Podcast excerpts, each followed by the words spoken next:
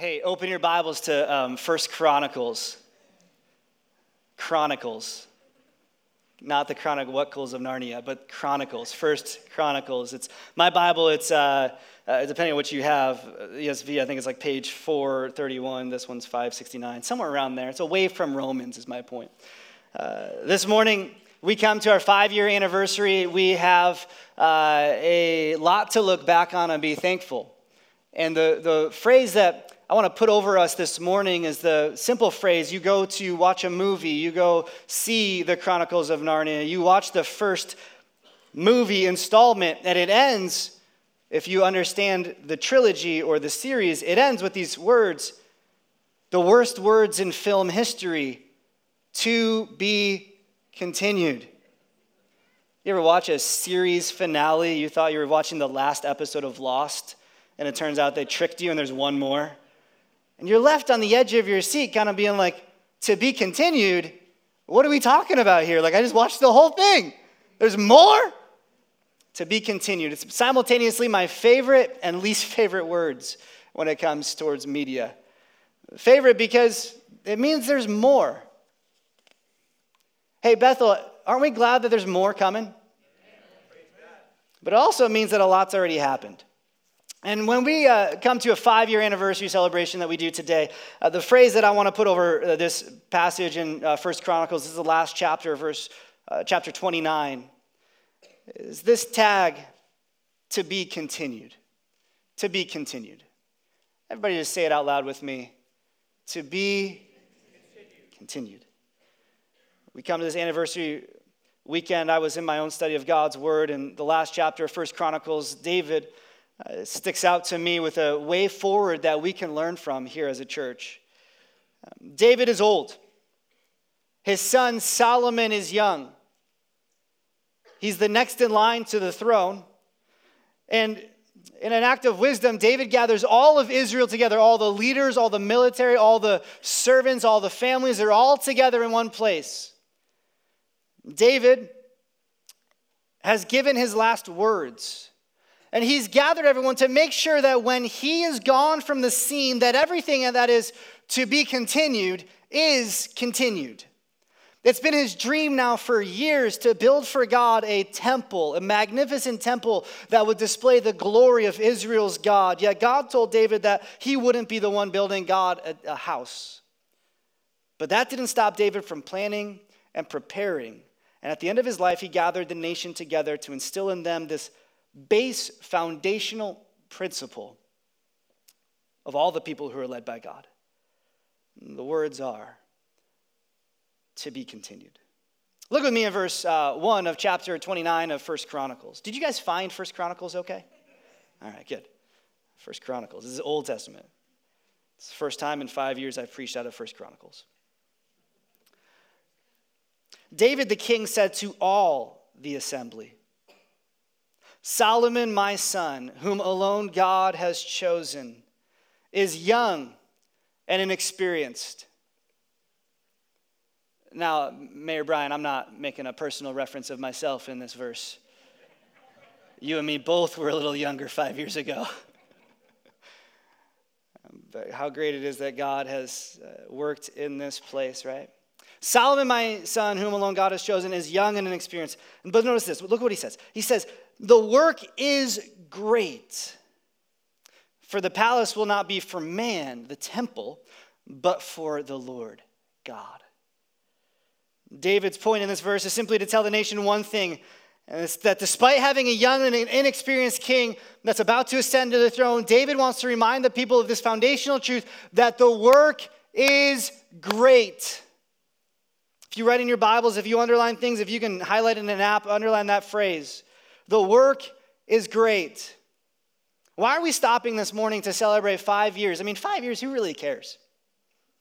Eh, five years, congratulations, you know. Once you've been around 25 years, then we'll talk. Why are we stopping today to look backwards? Well, the, the answer is very simple. It's because anytime the glory of God is displayed or proclaimed, the work is great. And friends, we are in a great work. Amen? Amen. Right here, right now, you and I have a great work. David's work was building a temple, a palace for God. And why was his work great? Well, it was because this palace wasn't just going to be for man. Today, we would read this by saying, hey, this isn't my third summer home in the Hamptons, everybody. David saying, no, no, no, this isn't for the king, this isn't for a man, this is for the king, for the creator of man. The work is great because it is for God. Israel had to be reminded that God was supreme. The glory and the dominion of their great God is what gave significance to this work. And Bethel Church, how exciting is it for us to know that we are still in a great work because what's being built here is not for our own glory, but for the glory of God. Amen. We're in a great work here. We're in a, the work of lives being changed by the message and the love and the grace of Jesus Christ. It's a work of the future kingdom of God, expanding and pushing back darkness and overcoming uh, darkness with his gospel light. And on this fifth anniversary, I'm pausing here just to remind us that we are in a great work. And that great work, God has ordained, is to be continued. We're not stopping now, we're not resting here. David says the work must go on. And here we are here saying the same thing. Friends, let's celebrate and realize the work is still to be continued. Look at verse 2 of how David addresses Israel. It helps us know how we know we're in a great work. Like, how would we know if we were in a great work? Many of us have been in many churches before and maybe didn't feel like it was such a great work. How do you know when you're in a great work? I'm so grateful for David because uh, his, his, example shows us. Uh, the first thing I want to show you is this is that you know you're in a great work because you give with the attitude saying, So far as I was able, I gave. Look at what David says, verse 2. He says, So, because the work is great, the palace is not for man, but for God. So I have provided for the house of my God. So far as I was able, underline that. The gold for the things of gold, the silver for the things of silver, the bronze for the things of bronze, the iron for things of iron, wood for the things of wood, besides great quantities of onyx and stones for setting, antimony colored stones, all sorts of precious stones, and marble.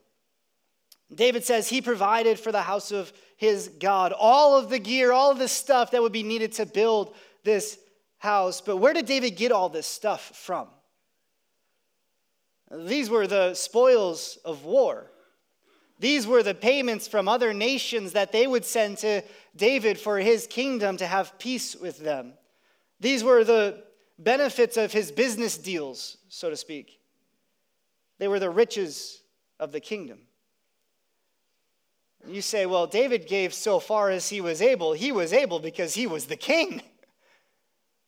And yeah, in this great work, the king stepped up first to give so far as he was able. But then David does something else. Check out verse 3. He says, Moreover, which is uh, in, in English just a way to say, like, even more important than that.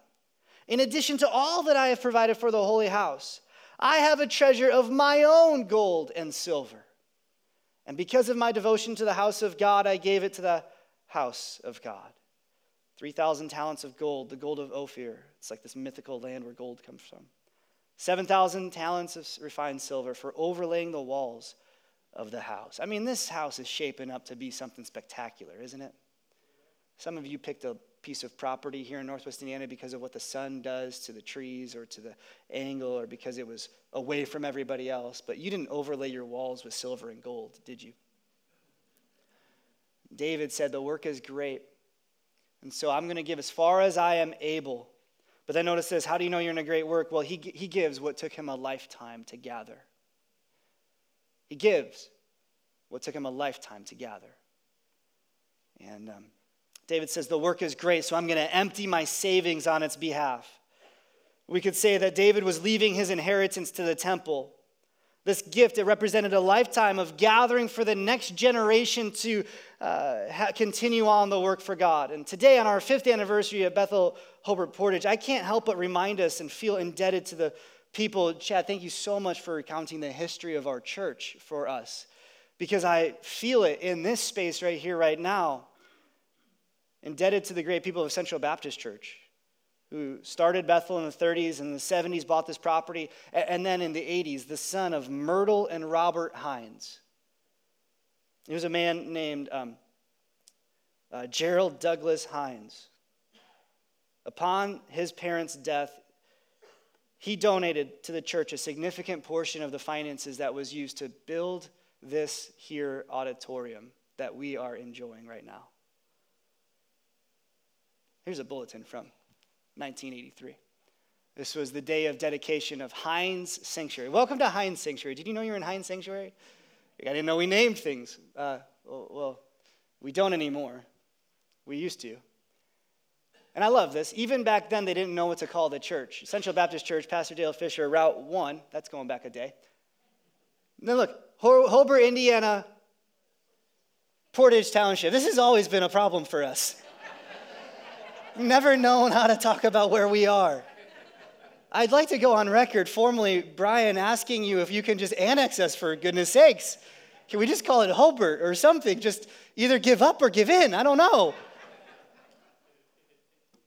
Where Christ is always central. And this is a building, this great day. It was, I looked it up. It was a, it was a unseasonably warm day, January 9th, 1983, when people had celebrated the finality of this space being erected for God. And, and, this space exists. Why? Because someone gave what took a lifetime to gather. That's what we enjoy. The work is great because you and I have done the same thing. Because of that, for 37 years in this space, the gospel has been preached every single Sunday, barring snow. We're so grateful for the history that's here.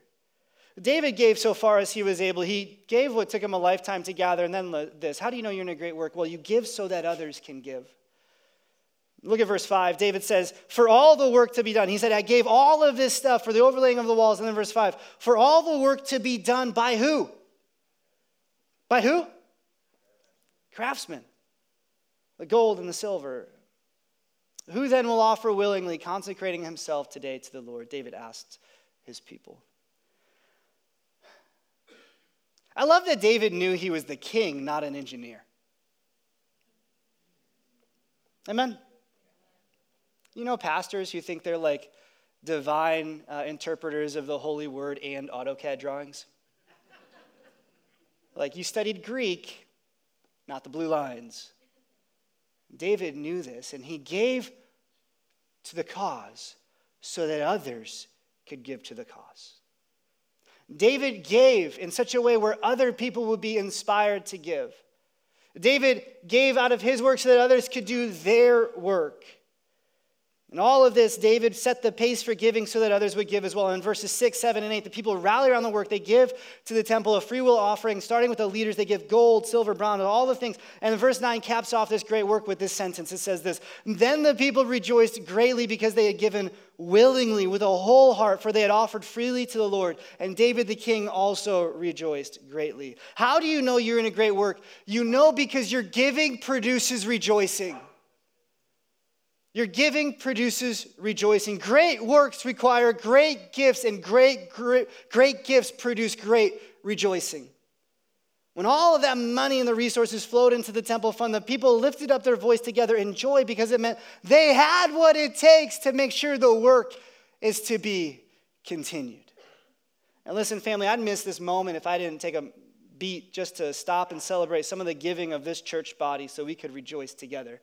I'm almost out of time and I have 300 minutes left. But can I just share some statistics with you? Yes. Thanks, Dan. it's daylight savings time for everybody else. but I, so, so check this out. In 2015, we op- grand opened these doors, and um, these are estimates, but they're close. Since 2015, uh, Mayor Brian mentioned this, but we've given over 1,200 hours of volunteer service to Joanne Martin Elementary School out of people in this building right here. As best as I can tell, in the past five years, women of HP have donated through Women on a Mission roughly 800 volunteer hours to local ministries and community groups, making life better for the residents of Lake and Porter County. I estimate that volunteers have put in over 9,000 hours serving in Awana Now, 8,000 of that is Paul Strasberg, but. In the past five years, there has been over 1,000 gatherings of small groups just out of this community right here. I wanted to count how many meals have been given to one another in moments of need, but who can even know that number? This one's crazy, and without having actually time to continue the sermon, I don't know if I should give it, but over the past five years, we've preached God's word for 23,400 minutes, which is 390 hours. I know, you're like, but what about the gold? Well, this is crazy. Last Christmas, you here at HP alone paid down over $100,000 of medical debt in Lake and Porter County.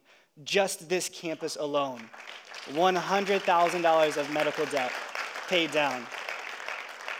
You've given radically towards our benevolence ministry.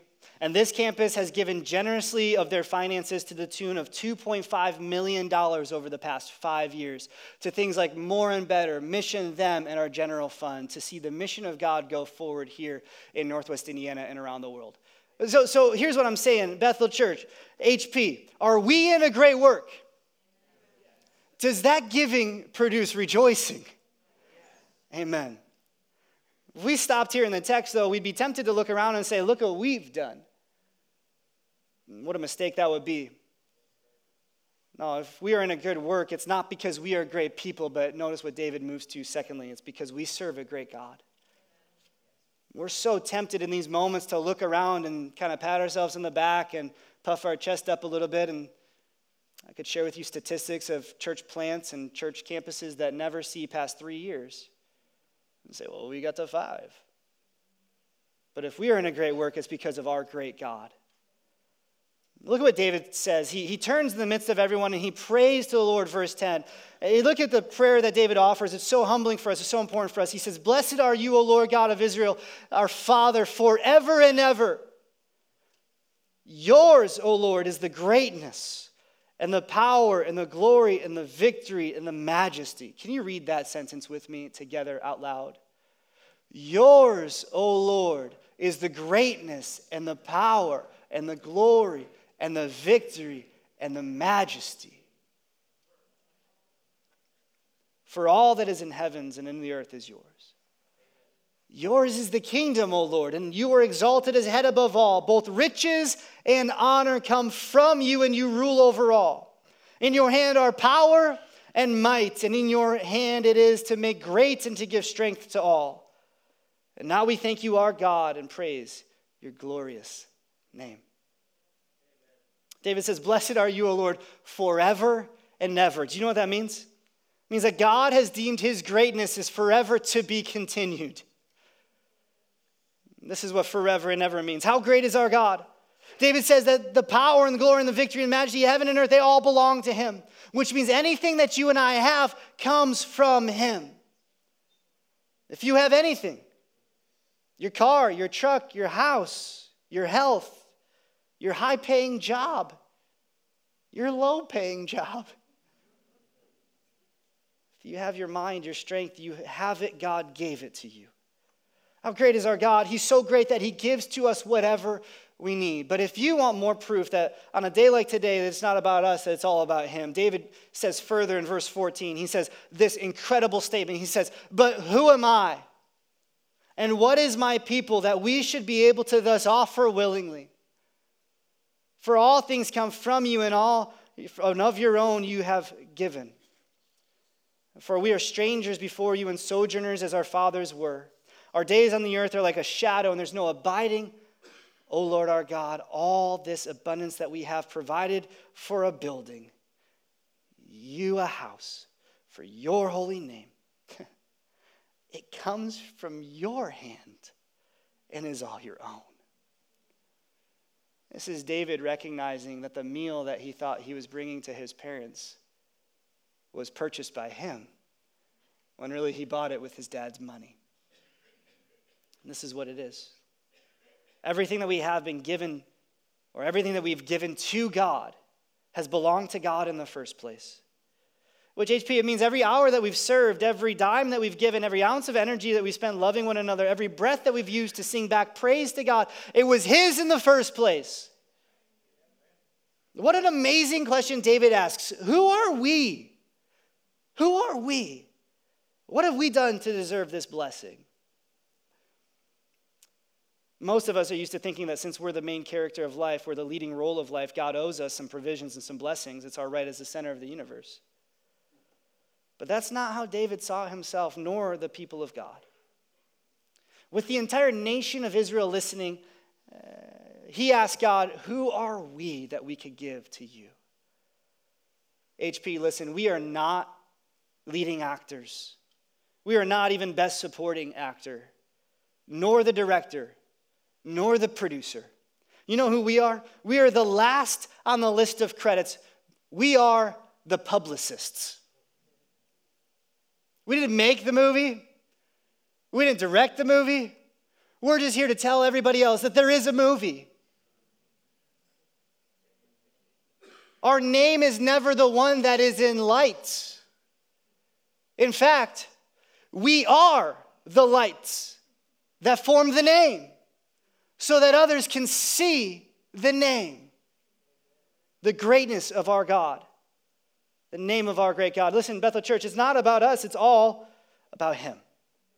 And we're in a great work. We serve a great God. And lastly, this in verse 20 David said to all the assembly, Bless the Lord your God. And the assembly blessed the Lord, the God of their fathers. They bowed their heads, they paid homage to the Lord their king, and they offered sacrifices to the Lord.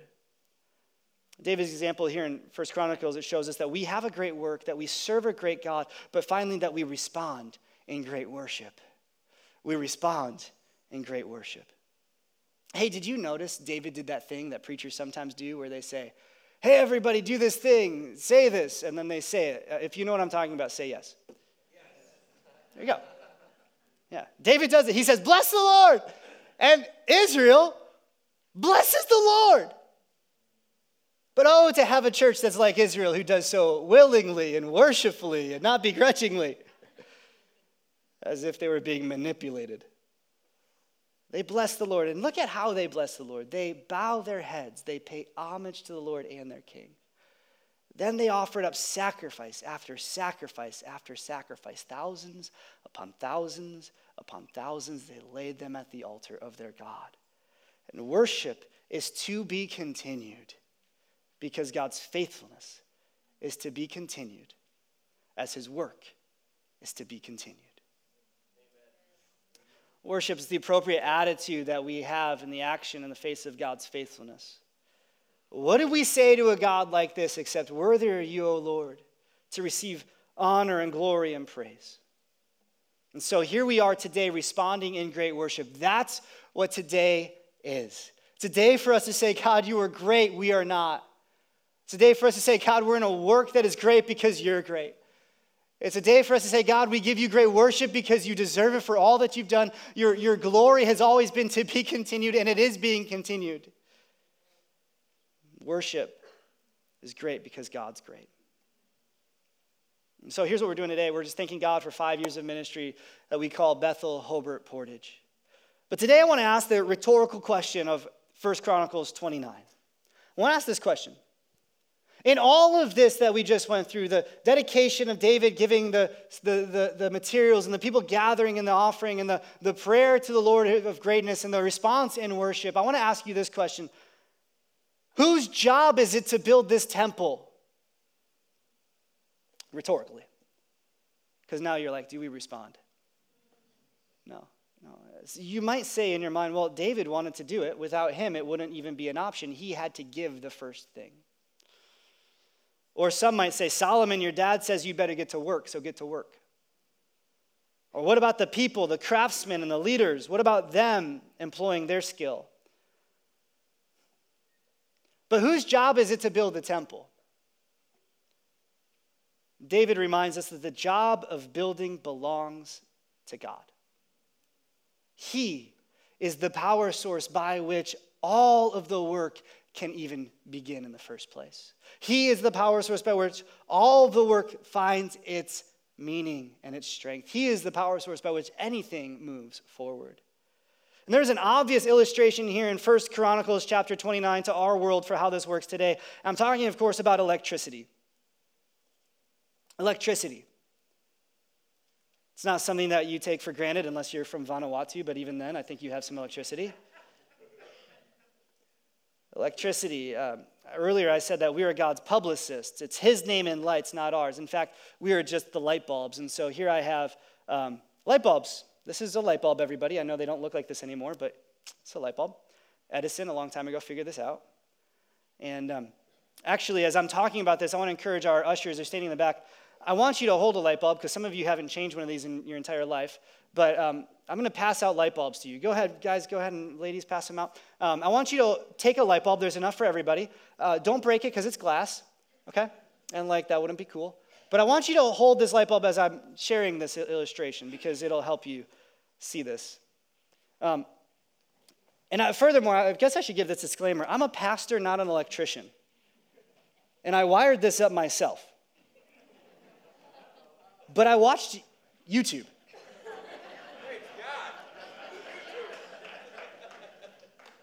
So um, there's a power switch here that keep me from being electrocuted, but I'm a little nervous about this.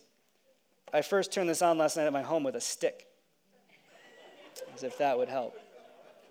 I want you to see this. I want you to see this. I've got two electricity. You may not know this. It's been a while since you were in science class, but electricity, you can wire it a couple different ways.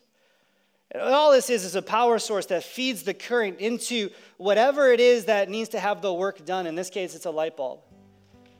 And a lot of people um, come to church and they think about church in the context of being connected to one another in faith and having the power of God run through us. And this right here is what's called a series circuit. A series circuit is when one bulb is connected to the next bulb. Stay with me. If you're in sixth grade, you'll get there next year. If you're a union electrician, look the other way.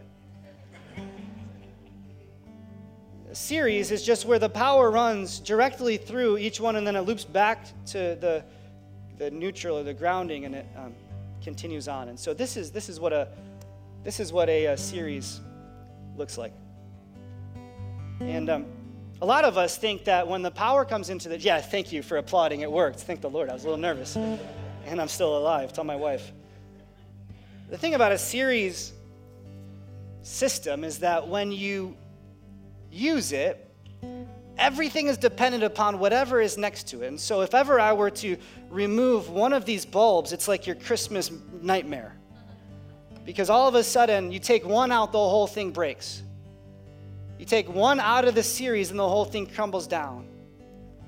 I think a lot of us approach our church this way. We think about church as like, well, there's power there somewhere if only I can tap into it. And so the way I'm going to tap into it is by, it takes a, a village to build a temple. And so for me, I got to just be, be plugging in. I got to be able to, to get in there because without me, you know, someone else may not get the power. And we think, you know, we come to church, it's the pastor's job to illuminate for us the scriptures. It's the worship leader's job to get our hearts inspired towards God. It's the person at the door to make me, it's their job to make me feel like I'm the center of the world today. It, it, and, and if ever one of these things wasn't there and didn't work, the whole thing goes out.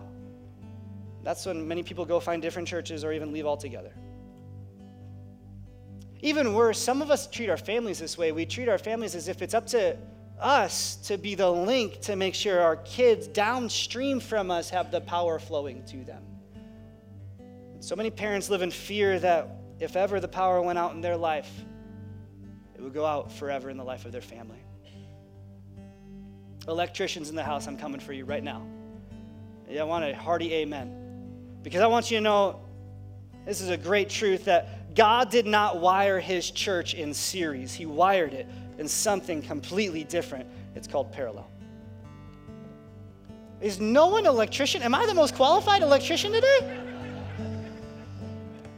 Parallel. Same light bulb, different wiring. Because the power runs throughout. Every one of these bulbs has access to the power. Every one of these bulbs, all they have to do to illuminate is to tap into the main source. It is connected to one another, but they are connected because they're connected to the main power run. You see where I'm going with this, don't you, church?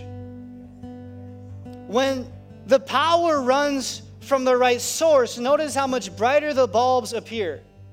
Because the power isn't having to be shared from one to another, and when one fails, the rest don't.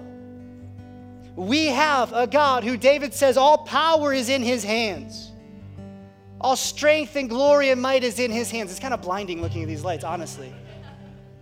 And it reminds me of this one basic principle, if we can learn this today on our fifth anniversary, that you and I are not the power, we are the bulb. I want you to hold that bulb in your hand. Just look at that. That bulb represents you. There is nothing inside of you that could illuminate that bulb by yourself. Just like there is nothing inside of your life that could give any unction or forward progress to your life unless you are connected into the family of God by faith, where our power comes from. Our church today is not a nation. I feel like I need to turn this off, but it's kind of a great effect. I feel like today our, our church, we are not a nation that is building a temple. We are a family that is being built by God. In the New Testament, Jesus came and he said to the Pharisees, Destroy this temple, and in three days I will build it up. They thought he was crazy because all they had ever known in life was the traditions of the law, the passing from one to another to another in an uninterrupted chain.